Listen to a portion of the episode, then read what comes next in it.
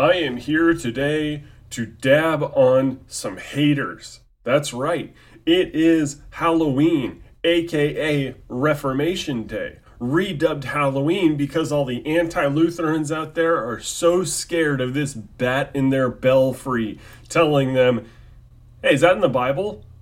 Is that is, is that really in the Bible? What you're doing there? What you're saying there? That's right. It's Reformation Day. It is so Reformation Day, and while I am not a polemics type of guy, I thought today I would just engage in just a little bit of it because it's fun and I want to feel triumphant. After all, if you go to the Very Lutheran Project Telegram, you'll notice that I put up a recording there that's not on the website. It is not on the SoundCloud.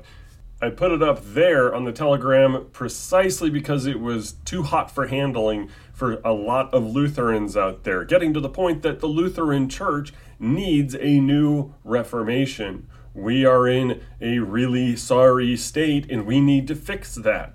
We might not. So, given that, I want to give a little bit of love to everybody else. The Lutheran Church needs a reformation, but at least we have the right doctrine. Let's uh, let's talk a little bit about other denominations for half a second here.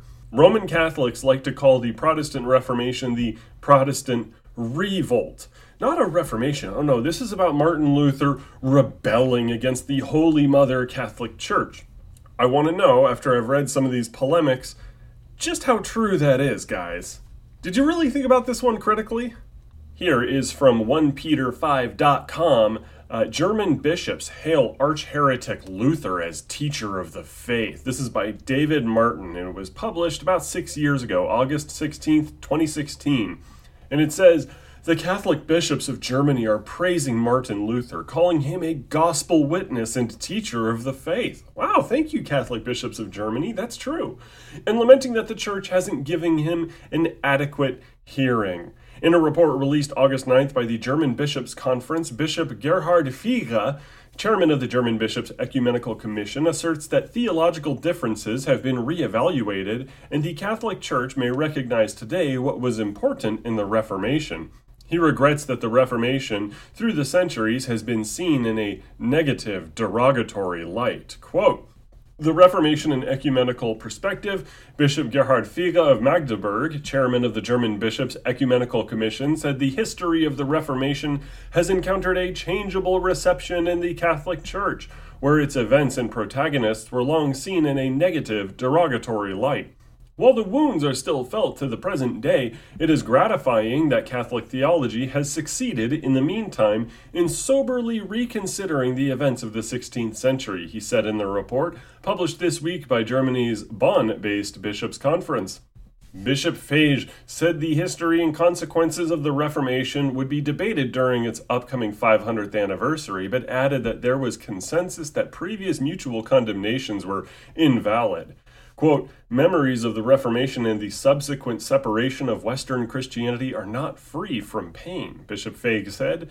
But through lengthy ecumenical dialogue, the theological differences rooted in the period have been reevaluated, as is documented in the work presented by our Ecumenical Commission. And boy, howdy, this was six years ago, and 1peter5.com, these writers are very upset. Oh my goodness, are they upset hearing that uh, Catholic bishops would be nice to Lutherans or Luther. So, what does he write? Are the German bishops daring to question the Church's denunciation of Martin Luther? Are they accusing the Council of Trent of having been derogatory after it rightfully refuted Luther's errors for the greater liberty of God's people? If there is one figure in church history who could be called derogatory, it is Martin Luther. We'll get to what he says there, but real quick, let me answer that. The greater liberty of God's people? A product of Trent? No, absolutely not. The Council of Trent was one gigantic, big, unfurled middle finger pointed at everybody that looked even vaguely Protestant and they did their absolute best to use McCouncil theology here to demonstrate how great and perfect they were, and how, by the way, if you say anything that sounds Protestant, you're damned. And oh, yes, by the way, now we're going to add some books to the canon. Yes, if your Roman Catholic friend ever tells you Martin Luther took books away from the canon of Scripture, they're talking about the Deuterocanon, you know, Maccabees, Sirach, that sort of thing. They'll say, oh yeah, Luther just totally just excised those from the scripture because they didn't support his heresies. Um, those books were not declared canon by the Roman Catholic Church until Trent, so that they could say, you don't even have the complete Bible, Protestant. Who gave you the Bible in the first place, Prot? Come on. There is no liberty or greater liberty in the Council of Trent. None whatsoever. In fact, it restricted and bound Christians that were in the Roman Church more than they had ever been restricted and bound. So, no, it did not refute Luther's quote unquote errors for the greater liberty of God's people. Not a single chance. But let's see what uh, this 1 Peter 5 website likes to say here. Consider his own words about the Catholic Church. Quote, this is from Luther's Works, volume 41. We too were formerly stuck in the behind of this hellish whore, this new church of the Pope, so that we regret having spent so much time and energy in that vile hole. But God be praised and thanked that he rescued us from the scarlet whore. Again, Luther says, quote, I can with good conscience consider the Pope a fart ass and an enemy of God. He cannot consider me an ass, for he knows that I am more learned in the scriptures than he and all his asses are. The papal ass wants to be the Lord of the Church, although he is not a Christian, believes nothing, and can no longer do anything but fart like an ass. I personally, Mr. 1 Peter 5 writer, I stand behind Luther's words there. Guess what? Your church was engaged in rank simony. It was bad. It's still bad. Luther was right. Here is from newadvent.org, a Roman Catholic website. Here is their definition of simony. Simony is usually defined as, quote, a deliberate intention of buying or selling for a temporal price such things as are spiritual or annexed unto spirituals. That's what indulgences are. That is 100% what indulgences are. This is New Advent saying, yes, as a matter of fact, you were selling grace. That's simony. That's evil. Now, of course, New Advent does have to cope with indulgences, so they say it is unlawful to exchange ecclesiastical benefices by private authority to accept any payment whatever for holy oils to sell blessed rosaries or crucifix. Such objects lose, if sold, all the indulgences previously attached to them. Simony of ecclesiastical law is, of course, a variable element, since the prohibitions of the church may be abrogated or fall into disuse. Oh, okay. So it's okay when we do simony, not okay if anybody else does simony. Sure. Let's let's just go ahead and go with that so we can move on here in the German bishops Maheretics 1 Peter 5 article. They say, We seem to have forgotten that Luther was a raving heretic who was driven by the devil to tear the faith asunder in Europe. His definition of repentance was to reject Catholicism, evidenced by his hateful words against the Mass. Wait, wait, wait, wait, wait, wait. Um, Luther had absolutely zero intention to destroy the faith. He was trying to reform the faith getting back to where they should have been. You know, this has happened in church history before, and people just kind of accept it as a necessary reform. For instance, the iconoclast controversies, in which a bunch of Greek Orthodox were beating up monks and nuns and destroying icons because um, false reading of the second commandment. Yes, an entire ecumenical council was called because the vast majority of the church was iconoclastic during that time. This has happened in the past. It's okay to say that. That's what Luther wanted to do was reform. But they want to say he's a raving heretic who is driven by the devil. Uh, let me let me just ask quick questions here about this. Uh, 1 Peter 5 guys. Is reading your Bible something from the devil? True or false? Yes or no? Because I can tell you right now, the Roman Catholic Church offers plenary indulgences for people who read their Bibles. So are you saying that the, the devil, quote unquote, working through Martin Luther when he tells people to read their Bibles, that he was actually doing a favor for the Roman Catholic Church? Was the devil actually like, you know, helping helping out the papists here and saying, ah yes, I'm going to use Luther to tell people to do Christian things that uh, 400 years from now the Catholic Church is going to say you should do, but previously they'll say it was bad. Hmm. Okay. Well, let's uh, let's get into his words, his hateful words against the Mass. It is indeed upon the Mass, as on a rock, that the whole papal system is built with its monasteries, its bishoprics, its collegiate churches, its altars, its ministries, its doctrines, with all its guts. All these cannot fail to crumble once their sacrilegious and abominable Mass falls. That's Martin Luther against Henry, King of England. Um, that's not wrong. It really isn't. Masses at the time had mercenary masses where you could pay a priest to do a mass for you. That's more simony. Then there's the sacrificial theology of the Mass, the idea that you have to have an unbloody sacrifice or something to re offer Christ to God, as though it was not finished when Jesus said, It is finished. Yes, the Mass had abuses. The Mass needed to be fixed, and if you fix it, then a lot of the papacy crumbles. But we continue on here in this article. Luther also contributed to the mass murder of 70,000 to 100,000 peasants during the German Peasant War, which his Reformation helped to spark. Consider the following from Luther To kill a peasant is not murder. It is helping to extinguish the conflagration.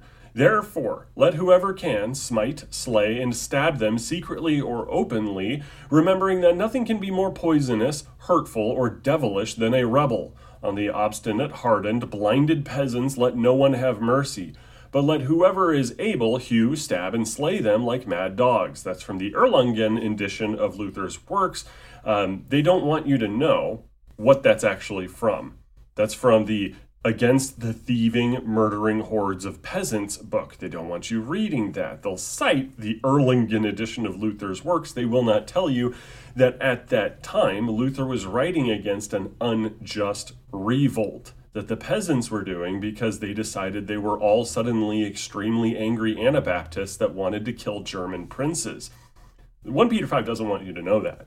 They just want to make him look like a meanie face that said, Grr, peasants, murder them for no reason, grr.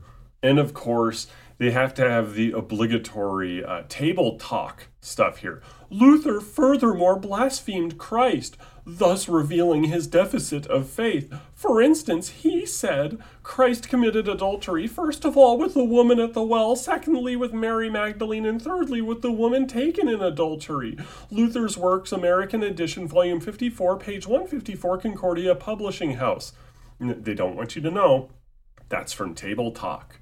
That's stuff that people said Luther said, not verified writings of Luther's. We don't know if he said that. Lord knows he did in multiple occasions declare Christ to be 100% sinless. So these guys, man, they're doing just a little bit of the uh, the weaselly kind of activities of Catholic polemics, where you, you you say something and you back it up with a source that isn't verified by anything because I can't tell you whether or not Luther ever said it, and if he did, it's uh, it really is taken out of context. But for the sake of good faith, let's go ahead and read the entire quote with the parts that they left out that make it not so scandalous. Quote Christ was an adulterer for the first time with the woman at the well, for it was said, Nobody knows what he's doing with her. John 4 27. Again, he was an adulterer with Magdalene, and still again with the adulterous woman in John 8, whom he let off so easily. So the good Christ had to become an adulterer before he died. Luther's Works 54 colon 154. What does that mean? He's saying that Christ was called an adulterer. Jesus was accused of absolutely everything that you could be accused of, not that he actually did it. Luther, even in the table talk, was not going to say something quite so heinous as they're accusing him of saying. But by all means, 1 Peter 5, make yourselves look stupid to anybody that actually wants to look up what you're trying to put in Luther's mouth here. Let's, let's go ahead. But we continue on with the article here. As for his teaching on salvation and justification, the man was a theological crackpot who called humble contrition hypocrisy and who insisted that Jesus died on the cross so that we may sin freely without the fear of eternal punishment. Consider Luther's own words. Quote, be a sinner and sin boldly, but believe and rejoice in Christ even more boldly. No sin will separate us from the Christ, even though we commit fornication and murder a thousand times a day.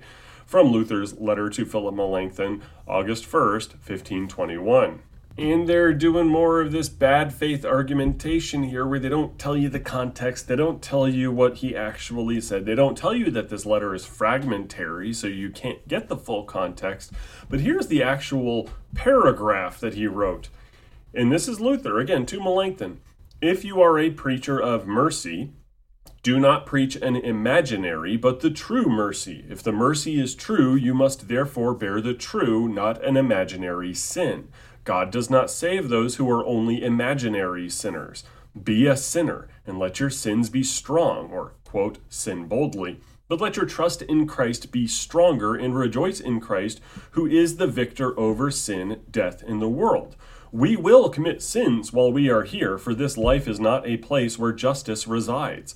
We, however, says Peter in 2 Peter 3, verse 13, are looking forward to a new heaven and a new earth where justice will reign. It suffices that through God's glory we have recognized the Lamb who takes away the sin of the world. No sin can separate us from him, even if we were to kill or commit adultery thousands of times each day. Do you think such an exalted lamb paid merely a small price with a meager sacrifice for our sins? Pray hard, for you are quite a sinner.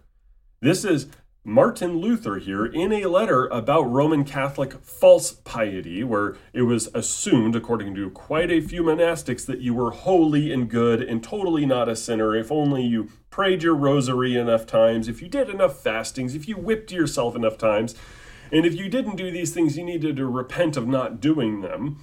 Luther saying, no, no, no, no, no. You need to repent of the real sins because you are a real sinner. Go to Christ for mercy over your real sins. 1 Peter 5, they don't want to go over that because if they did, people reading it would have went, oh man, this Luther guy has a good point. Maybe we should listen to more of what he said. Uh, they don't want you doing that. So, yep, that's how haters work, dude. They are not going to give you an honest treatment of the things. Let's let's hear more from this article. Each one of Luther's charges against the Catholic Church were irrational and false. For instance, he accused the clergy of selling indulgences in the confessional, which is not true. When penitents came to confession, it was common at the time for priests to administer a penance in the form of having them place money in the church's treasury, because funds were needed to complete the Basilica of St. Peter's in Rome. We might say a Peter's pence was being raised, which should have excited praise, but this infuriated Luther because he couldn't tolerate the idea of funding the papal pig and his palace. Womp womp. Do you realize, 1 Peter 5 guys, how much you just owned yourself? They weren't selling indulgences at the confessional. They were just ordering people if you want to be forgiven of your sins, pay us. we were doing anything wrong except telling people quite succinctly that they had to pay us in order to be forgiven. What's wrong with that? And we were trying to build a building, so it was really important to withhold forgiveness and salvation and mercy from people. Like, these people do not realize just how bad they just made themselves look. Now, I'll include the uh, link to the article here in the episode description. I'm just going to read one more paragraph from it because the rest of it isn't really all that uh, all that special. But it says, "quote." If Luther had all the classic markings of a Freemason, it was precisely because he was an honorary member of the Rosicrucian Freemasons, which would explain why he rejected six books of the Bible and why he spearheaded his heinous revolt against Christ, which led half of Europe away from the Christian faith. Oh my goodness! That is a deluge of stupid that I just read classic markings of a Freemason. He was a Freemason? Really? We're, we're going to get into some conspiracy schizo posts on whether or not this German friar here ever had the time to go out and be a stinking Freemason. Oh, but he was an honorary member of the Rosicrucian Freemasons. They probably get that idea from the fact that Rosicrucian means rosy cross dude. And Luther's rose is a cross with a rose. And they're probably like, oh my goodness, this means he was doing alchemy, wasn't he? And of course, they say he rejected six books of the Bible. Oh, yes, those books that the Roman Catholic Church rejected until the Council of Trent so they could tell Protestants, yeah, dude, you don't have the whole Bible. Come on. Oh, come on. This is absolutely hilarious, guys. And no, it's not a heinous revolt against Christ leading half of Europe away from the Christian faith to say you shouldn't sell forgiveness at the confessional or for indulgences. It is not leading half of Europe away from the Christian faith to tell people to believe in Jesus. For crying out loud, can we be honest about that? Now, that said, Roman Catholicism is not the only group that has all these terrible misconceptions about good old Doc Martin Luther here. Here is from becomeorthodox.org. Oh, yes, this is Martin Luther's Confession of Orthodox Christianity. Become Orthodox. Let's read from the middle of the article here. Sadly, despite several respectful exchanges between the Holy Orthodox Church and the Protestant reformers in the subsequent decades, the latter were not willing to abandon the numerous innovations in the faith that they had introduced in the Reformation. Even more tragic is the fact that the nature of the Reformation itself, which gave every Protestant the right to interpret the Holy Scripture and the faith in his own way, gave rise to countless divisions among Protestants, which is why we see an endless list of different Protestant churches like Lutheran, Baptist, non denominational, etc., in our society. Although they came from the same 16th century Reformation led by Martin Luther, they are hopelessly divided on matters of faith. In fact, many prominent non denominational churches today would consider Martin Luther a heretic, or at least misguided, because he stood for things like communion of the body and blood of Christ, the ever virginity of the holy Theotokos Mary, and the pure example of the saints of the church. Most modern Protestants have never heard such things preached in their gatherings. Well, okay, hold on. You're saying that the Protestants were innovators. They had numerous innovations, you say. Do you realize, uh, Ortho Bros, that your whole church is a gigantic mountain of innovations, just put one brick at a time, one century at a time? Was anybody in the first century church sitting there as a monk praying the Jesus prayer to achieve the vision of the Tabor light? No, that comes from Palamas. And maybe there were a few monks doing it, but let's face it, hesychasm was an innovation. Or let's look at the liturgies, where the Eastern Orthodox look to Mary and say, literally, and I quote, save us. Was anybody saying to Mary, Please be my Savior in the first century church or the second century church? Were any of them saying that? No, that is an innovation that was not with the original church. The main difference between quote unquote Protestant innovation and Eastern Orthodox innovation is that it happened more slowly for the Orthodox, just little innovations at a time until it becomes the big mountain of orthodoxy that it is today. Whereas, where you see some misguided Protestant innovation, quote unquote, not talking Lutheran doctrine here, but whenever you see something new pop up, like, say, dispensationalism, at least those guys are getting what they're saying kind of from the Bible, as opposed to a bunch of monks saying stuff over 2,000 years. Typically, from being mad at somebody saying something. For instance, did you know the Bible doesn't say you're damned if you're a Calvinist? It really doesn't, but oh boy, did Orthodoxy say that oh boy, did they say people shouldn't be reading their Bibles because they might accidentally become a Calvinist. the article continues The sad irony here is that Martin Luther rebelled against the primacy of the Pope of Rome and actually saw the truth of holy orthodoxy, but unfortunately, he chose to make everyone a pope instead, which led to even more division and confusion. Your church just had a gigantic, massive, super mega schism between Moscow and Constantinople. Don't talk to me about division. Y'all have been having so many divisions. Yes, is sola scriptura something that is messy? Yes, it is. I will just be the first to admit that. In a crowded room, I will say sola scriptura can be messy because you have to have an actual teaching magisterium per Ephesians chapter 4. God gives us the spiritual gift of teachers, but if somebody doesn't recognize that teacher, they're going to find a different teacher that does that. Sure. Yep, division happens. It just happens. I'm going to just deal with it. But if you're going to look at me and say, there is no salvation outside my church, which just so happened to split off from the other guys who are saying there's no salvation outside of their church, and then a thousand years ago they split off from the other guys who are saying there's no salvation outside of my church, then not only is there division on your part in your denomination, but you're also telling people to play Russian roulette with their souls hoping that they got it right when it comes to which church that they joined, hoping that it is the actual one holy, true, apostolic, original OG church, as opposed to all the other guys saying the exact same thing.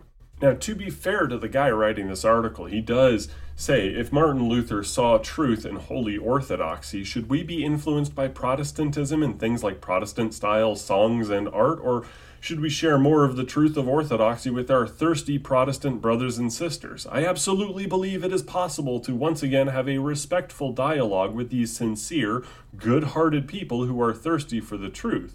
But in order to do so, we must understand our identity as Orthodox Christians, members of the church that possesses the deposit of the apostolic faith and the fullness of the truth. Okay, so I understand that at least you're trying to be nice here. You're not like 1 Peter 5 having this um, spasmodic, ugly attack, right? I do believe if you're going to have a dialogue, we need to talk about your doctrines. Absolutely. We need to talk seriously about Orthodox doctrines and why uh, Lutherans are probably never, ever, ever going to hold to them. But at least he's being nice. But don't pretend Orthodoxy doesn't have problems.